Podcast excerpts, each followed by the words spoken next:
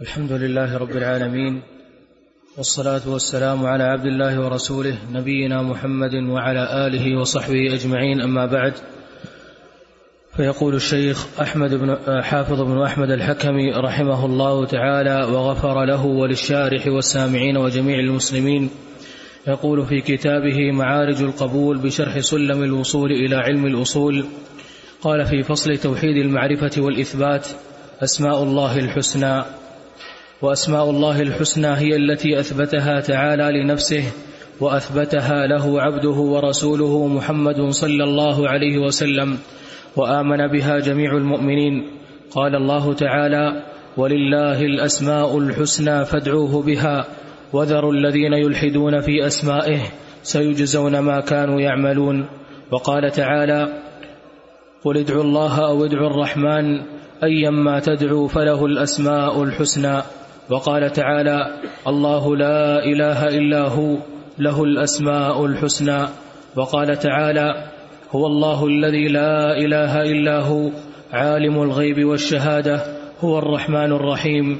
هو الله الذي لا إله إلا هو الملك القدوس السلام المؤمن المهيمن العزيز الجبار المتكبر. سبحان الله عما يشركون.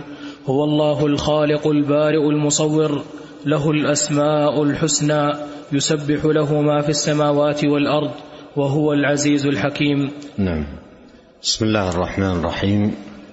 الحمد لله رب العالمين وأشهد أن لا إله إلا الله وحده لا شريك له وأشهد أن محمدا عبده ورسوله صلى الله وسلم عليه وعلى آله وأصحابه أجمعين. اللهم يا ربنا فقهنا في الدين. اللهم علمنا ما ينفعنا وانفعنا بما علمتنا وزدنا علما. واجعل ما نتعلمه حجة لنا لا علينا. اللهم أصلح لنا شأننا كله ولا تكلنا إلى أنفسنا طرفة عين. أما بعد هذا الموضع أو الفصل عقده المصنف رحمه الله تعالى لبيان ما يتعلق بأسماء الله تبارك وتعالى الحسنى. وذلك أن هذه المعرفة بأسماء الله تبارك وتعالى مقصود لخلق هذا العبد فإن العبد خلقه الله ليعرف ربه بأسمائه وصفاته وليعبد ربه فهو خلق للعلم والعمل. وأعظم العلم وأشرفه وأجله على الإطلاق أن تعرف ربك جل في علاه. بأسمائه الحسنى وصفاته العليا وعظمته وجلاله وكماله وكبريائه سبحانه وتعالى في ضوء ما جاء في كتاب الله سبحانه وتعالى وسنة نبيه صلى الله عليه وسلم. والله عز وجل أخبر في أربعة مواضع من القرآن الكريم ساقها هنا المصنف رحمه الله تعالى أن اسماءه تبارك وتعالى كلها حسنى. ولله الأسماء الحسنى له الأسماء الحسنى. هذا ورد في أربعة أربعة مواطن وكلها ساقها المصنف رحمه الله تعالى في هذا الموطن. في كلها يخبر تبارك وتعالى عن أسمائه أنها كلها حسنى أي كلها موصوفة بهذا الوصف. والمراد بكونها حسنى أي أنها بالغة في الحسن كماله وتمامه ومنتهاه فهي كاملة لا نقص فيها مشتملة على عظيم الصفات وجليل النعوت لله سبحانه وتعالى. ولهذا فإن كل اسم من أسماء الله تبارك وتعالى دال على ثبوت صفة كمال لله عز وجل.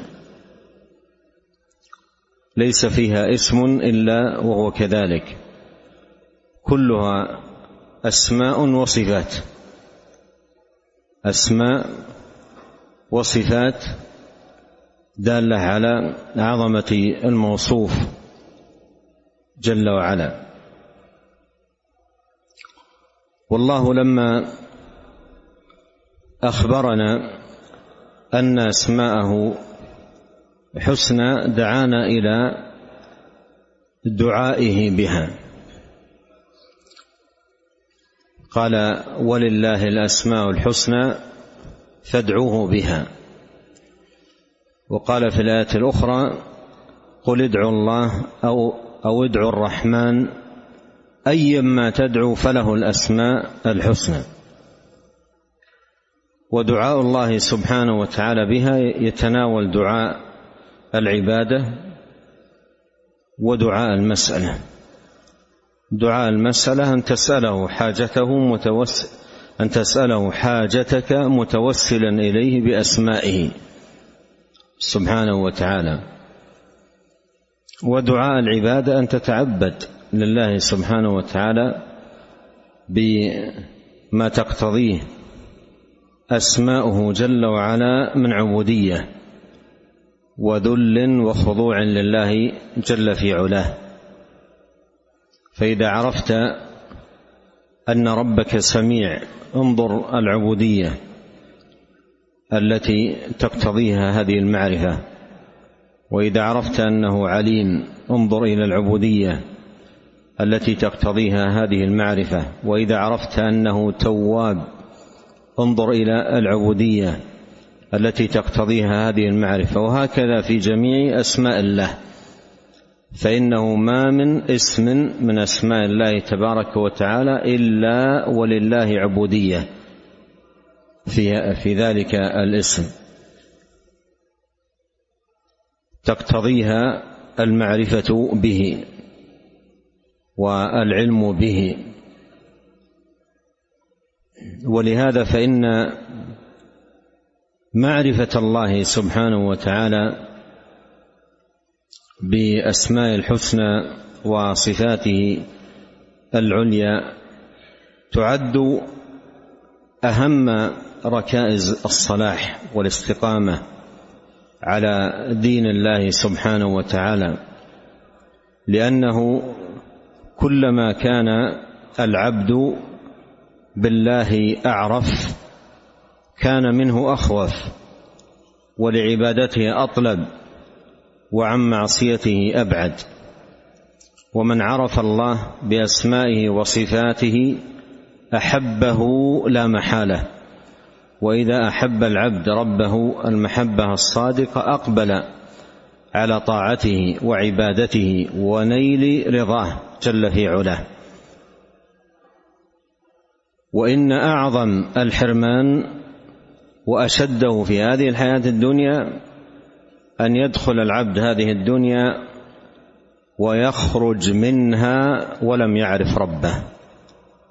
ولم يعرف ربه سبحانه وتعالى. يكون عرف أشياء كثيرة في الدنيا وتعمق فيها وتوسع في معرفتها ولم يعرف ربه الذي خلقه المعرفة التي تليق بربه في ضوء ما جاء في كتاب الله وأسمائه ما جاء في كتاب الله سبحانه وتعالى وسنة رسوله عليه الصلاة والسلام من ذكر أسماء الرب وصفاته وأفعاله العظيمة التي تعرف بها جل في علاه إلى عباده.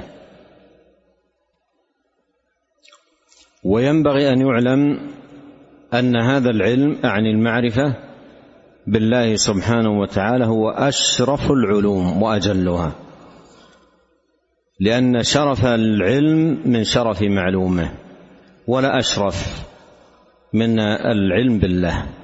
سبحانه وتعالى وصفاته وعظمته وجلاله وكماله سبحانه وتعالى.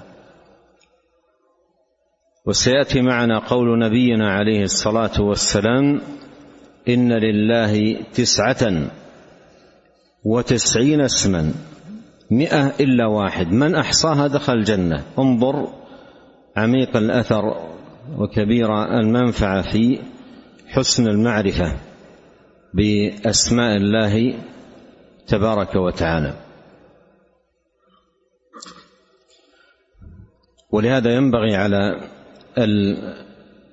على العبد المسلم أن يجاهد نفسه على نيل هذا الحظ من العلم والمعرفة بالله سبحانه وتعالى فقها في أسماء الرب وصفاته جل في علاه. وإذا كان نبينا عليه الصلاة والسلام قد قال في الحديث من يرد الله به خيرا يفقهه في الدين. أعظم الفقه في الدين المعرفة بالله. هذه المعرفة تدخل في هذا الحديث دخولا اوليا لأنها أساس أساس عظيم في الفقه في دين الله جل في علاه. نعم. قال رحمه الله وعن أبي هريرة رضي الله عنه أنه قال قال رسول الله صلى الله عليه وسلم إن, إن لله تسعة وتسعين اسما مئة إن, إن لله تسعة وتسعين اسماء من أحصاها دخل الجنة وهو وتر يحب الوتر. أخرجاه في الصحيحين. هذا الحديث حديث أبي هريرة وهو في الصحيحين. حديث عظيم في بيان أهمية المعرفة بأسماء الله تبارك وتعالى وإحصائها. قال عليه الصلاة والسلام إن لله تسعة وتسعين اسما مئة إلا واحد من أحصاها دخل الجنة. إن لله تسعة وتسعين اسما مئة إلا واحد من أحصاها دخل الجنة. وكما سيأتي عند المصنف رحمه الله تعالى ليس في الحديث حصر لأسماء الله في هذا العدد فأسماء الله أكثر من هذا بكثير. لكن هذا العدد الذي ذكر في الحديث تسعة وتسعين من شأنه ومن خاصيته أن من أحصاه دخل الجنة. لا أن أسماء الله لا تزيد على هذا العدد. ولهذا قال عليه الصلاة والسلام كما في حديث ابن مسعود ما أصاب عبدا هم ولا حزن فقال اللهم إني عبدك وابن عبدك وابن أمتك ناصيتي بيدك ماض في حكمك عدل في قضاؤك أسألك بكل اسم هو لك. سميت به نفسك أو أنزلته في كتابك أو علمته أحدا من خلقك أو استأثرت به في علم الغيب عندك. إذا أسماء الله تبارك وتعالى ليست منحصرة في هذا العدد أو فيما جاء في القرآن الذي هو كتاب الله المنزل أنزلته في كتابك. بل هناك أسماء لله استأثر الله بالعلم بها.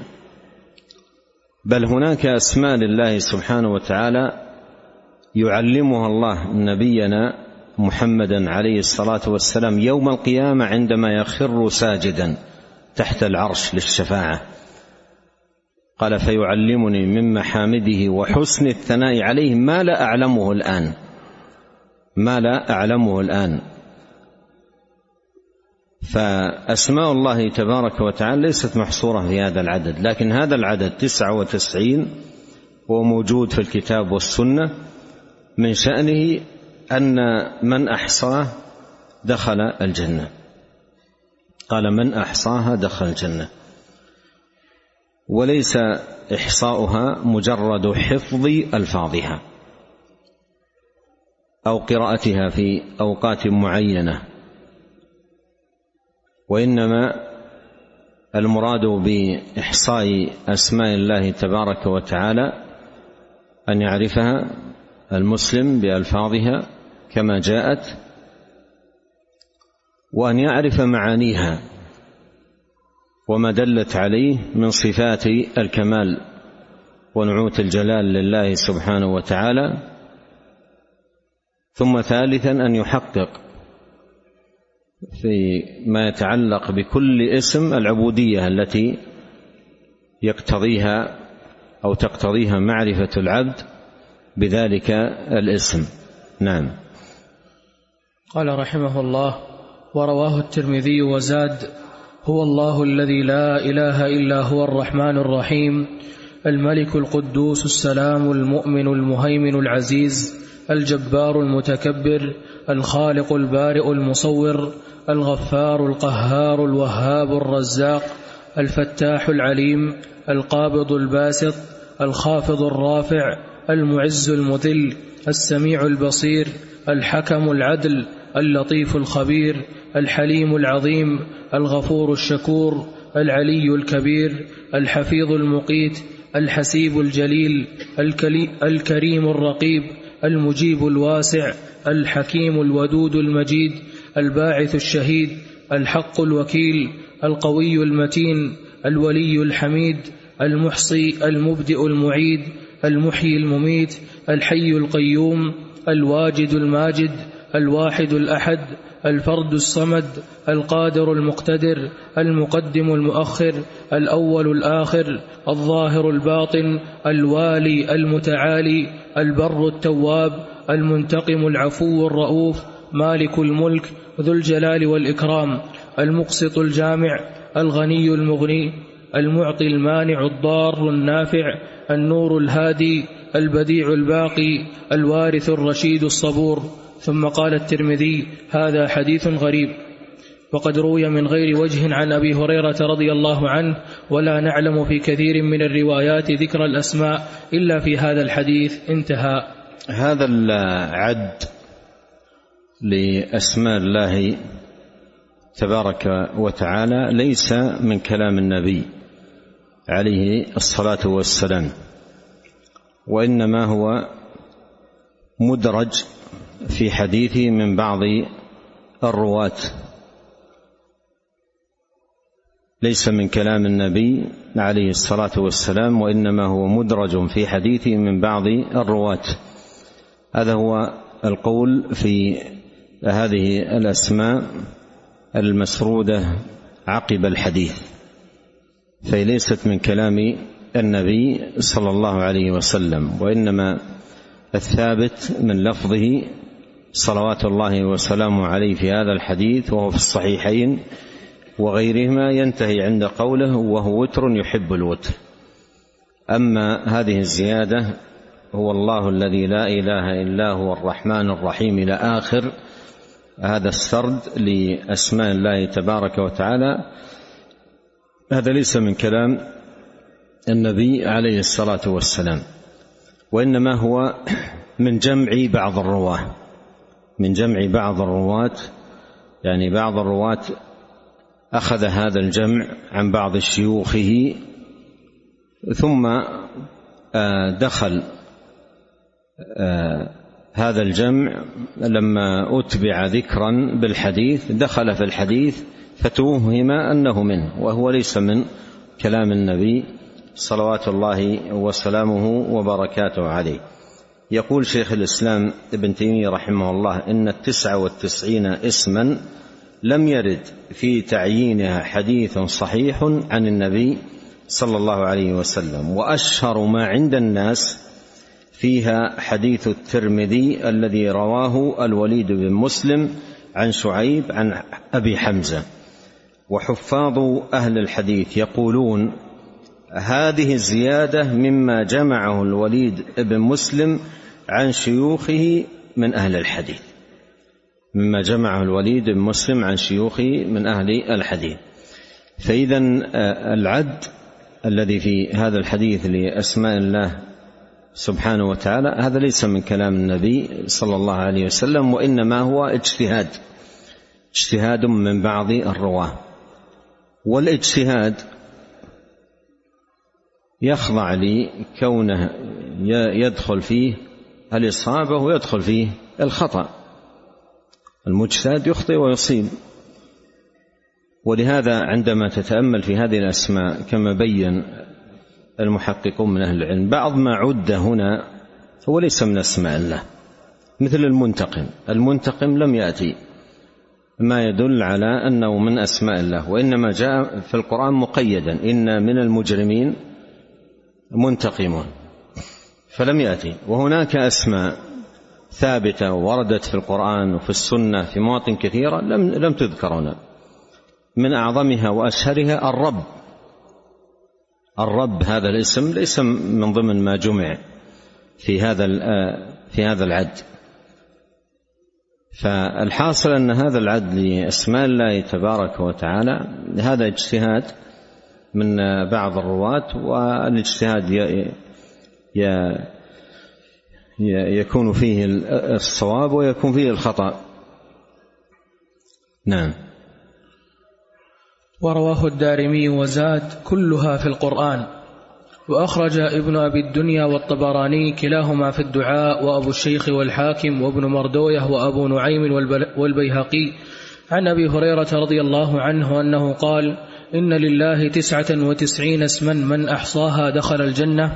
أسأل الله الرحمن الرحيم الإله الرب الملك القدوس السلام المؤمن المهيمن العزيز الجبار المتكبر الخالق البارئ المصور الحليم العليم السميع البصير الحي القيوم الواسع اللطيف الخبير الحنان المنان البديع الغفور الودود الشكور المجيد المبدئ المعيد النور البارئ وفي لفظ القائم الأول الآخر الظاهر الباطن العفو الغفار الوهاب الفرد وفي لفظ القادر الأحد الصمد الوكيل الكافي الباقي المغيث الدائم المتعال ذا الجلال والإكرام المولى النصير الحق المتين الوارث المنير الباعث القدير وفي لفظ المجيب المحيي المميت الحميد وفي لفظ الجميل الصادق الحفيظ المحيط الكبير القريب الرقيب الفتاح التواب القديم الوتر الفاطر الرزاق العلام العلي العظيم الغني الملك المقتدر الأكرم الرؤوف المدبر المالك القاهر الهادي الشاكر الكريم الرفيع الشهيد الواحد ذا الطول ذا المعارج ذا الفضل الخلاق الكفيل الجليل. وأخرج في العد الذي قبل هذا حديث أبي هريرة الأول الآخر الظاهر الباطن الوالي. الوالي لعلكم تذكرون مر في أول كتاب عند المصنف رحمه الله تعالى الوالي وذكر معناه. وأيضا تذكرون أن المصنف في أول كتاب ذكر عددا كبيرا من أسماء الله وأتبعها بتعريف مختصر لكل اسم من أسماء الله تبارك وتعالى. وذكر منها الوالي وقلت هناك لعله أراد الولي. لكن ظني ليس في محله وإنما المصنف أراد الوالي اخذا من من هذا الحديث. وعرفنا أيضا ما يتعلق بما جمع في هذا الحديث هو اجتهاد اجتهاد من الرواة. نعم. وأخرج أبو نعيم عن محمد بن جعفر يعني لا يقال الوالي اسم من أسماء الله لأن النبي صلى الله عليه وسلم عده في حديث ال إن لله تسعة. لم يعد النبي صلى الله عليه وسلم هذه الأسماء. فما كان منها له دليل من الكتاب أو السنة آه، عد من أسماء الله وإلا آه، أسماء الله توقيفية يتوقف في إثباتها على ما جاء في الكتاب والسنة. نعم. وأخرج أبو نعيم عن محمد بن جعفر رحمه الله تعالى أنه قال سألت أبي جعفر محمد بن الصادق عن الأسماء التسعة والتسعين التي من أحصاها دخل الجنة فقال هي في القرآن ففي الفاتحة خمسة أسماء يا الله يا رب يا رحمن يا رحيم يا ملك. وفي البقرة ثلاثة وثلاثون اسما يا محيط يا قدير يا عليم يا حكيم يا علي يا عظيم يا تواب يا بصير يا ولي يا واسع يا كافي يا رؤوف يا بديع يا شاكر يا واحد يا سميع يا قابض يا باسط. يا حي يا قيوم يا غني يا حميد يا غفور يا حليم يا إله يا قريب يا مجيب يا عزيز يا نصير يا قوي يا شديد يا سريع يا خبير. وفي آل عمران يا وهاب يا قائم يا صادق يا باعث يا منع يا منعم يا متفضل. وفي النساء يا حسيب يا رقيب يا شهيد يا مقيت يا وكيل يا علي يا كبير. وفي الأنعام يا فاطر يا قاهر يا لطيف يا برهان. وفي الأعراف يا محيي يا مميت. وفي الأنفال يا نعم المولى ويا, ويا نعم النصير. وفي هود يا حفيظ يا مجيد. يا ودود يا فعال لما تريد. وفي الرعد يا كبير يا متعالي. وفي إبراهيم يا منان يا وارث. وفي الحجر يا خلاق. وفي مريم يا فرد. وفي طه يا غفار وفي قد أفلح يا كريم وفي النور يا حق يا مبين وفي الفرقان يا هاد وفي سبأ يا فتاح وفي, وفي الزمر يا عالم وفي غافر يا قابل التوب يا ذا الطول يا رفيع وفي الذاريات يا رزاق يا ذا القوة يا ذا القوة يا متين وفي الطور يا بر وفي اقتربت يا, مق يا مقتدر يا مليك وفي الرحمن يا ذا الجلال والإكرام يا رب المشرقين يا رب المغربين يا باقي يا معين وفي الحديد يا أول يا آخر يا ظاهر يا باطن وفي الحشر يا ملك يا قدوس يا سلام يا مؤمن يا مهيمن يا عزيز يا جبار يا متكبر يا خالق يا بارئ يا مصور وفي البروج يا مبدئ يا معيد وفي الفجر يا وتر وفي الإخلاص يا أحد يا صمد انتهى. قال وقد حررها الحافظ ابن حجر رحمه, رحمه الله تعالى في تلخيص الحبير تسعة وتسعين هذا الجمع هو نظير ما تقدم يعني هو اجتهاد من بعض أهل العلم.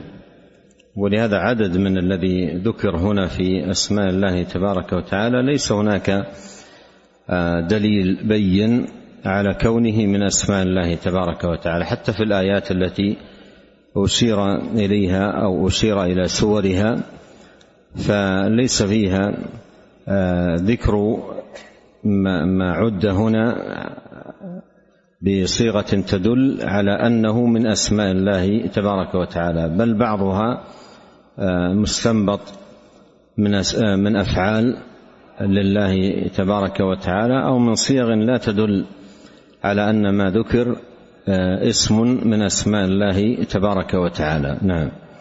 قال رحمه الله وقد حررها الحافظ ابن حجر رحمه الله في تلخيص الحبير تسعة وتسعين اسما من الكتاب العزيز منطبقة على لفظ الحديث ورتبها هكذا الله حررها الحافظ ابن حجر. كذلك عدد من العلماء اعتنوا بالجمع جمع هذه التسعة والتسعين وذلك لأنه متقرر عندهم أنه لم يثبت جمعها عن النبي عليه الصلاة والسلام وأنه أيضا الجمع الذي جاء محل نظر فيه بعض الأشياء ليست من الثابت أنها من أسماء الله تبارك ولهذا لا يزال العلماء إلى زماننا هذا يجتهدون في جمع هذه الأسماء وتتبعها من كتاب الله وسنة نبيه صلوات الله وسلامه عليه. نعم. ورتبها هكذا الله الرب الإله الواحد الرحمن الرحيم الملك القدوس السلام المؤمن المهيمن العزيز الجبار المتكبر الخالق البارئ المصور الأول الآخر الظاهر الباطن الحي القيوم العلي العظيم التواب الحليم الواسع الحكيم الشاكر العليم الشاكر العليم الغني الكريم العفو القدير اللطيف الخبير السميع البصير المولى النصير القريب المجيب الرقيب الحسيب القوي الشهيد الحميد المجيد المحيط الحفيظ الحق المبين الغفار القهار الخلاق الفتاح الودود الغفور الرؤوف الشكور الكبير المتعال المقيت المستعان الوهاب الخفي الوارث الولي القائم القادر الغالب القاهر البر الحافظ الأحد الصمد المليك المقتدر الوكيل الكافي الوكيل الهادي الكفيل الكافي الأكرم الأعلى الرزاق ذو القوة المتين غافر الذنب وقابل التوب شديد العقاب ذو الطول. رفيع الدرجات سريع الحساب فاطر السماوات والأرض بديع السماوات والأرض نور السماوات والأرض مالك الملك ذو الجلال والإكرام. انتهى. وقد عدها جماعة غير غير من ذكرنا كسفيان بن عيينة وابن حزم والقرطبي وغيرهم وعدها ابن العربي المالكي ابن العربي المالكي في أحكام القرآن مرتبا لها على السور لكنه أخطأ في بعض ما عده كما سن كما كما سنشير إليه قريبا إن شاء الله تعالى. نعم نكتفي بهذا نسأل الله الكريم رب العرش العظيم أن ينفعنا أجمعين بما علمنا وأن يزيدنا علما وتوفيقا وأن يصلح لنا شأننا كله والا يكلنا إلى أنفسنا طرفة عين. اللهم اغفر لنا ولوالدينا ولمشايخنا ولولاة أمرنا وللمسلمين والمسلمات والمؤمنين والمؤمنات الأحياء منهم والأموات. اللهم اقسم لنا من خشيتك ما يحول بيننا وبين معاصيك ومن طاعتك ما تبلغنا به جنتك ومن اليقين ما تهون به علينا مصائب الدنيا. اللهم متعنا بأسماعنا وأبصارنا وقوتنا ما أحييتنا واجعله الوارث منا واجعل ثأرنا على من ظلمنا وانصرنا على من عادانا. ولا تجعل مصيبتنا في ديننا ولا تجعل الدنيا أكبر همنا ولا مبلغ علمنا ولا تسلط علينا من لا يرحمنا. سبحانك اللهم وبحمدك أشهد أن لا إله إلا أنت أستغفرك وأتوب إليك. اللهم صل وسلم على عبدك ورسولك نبينا محمد وآله وصحبه.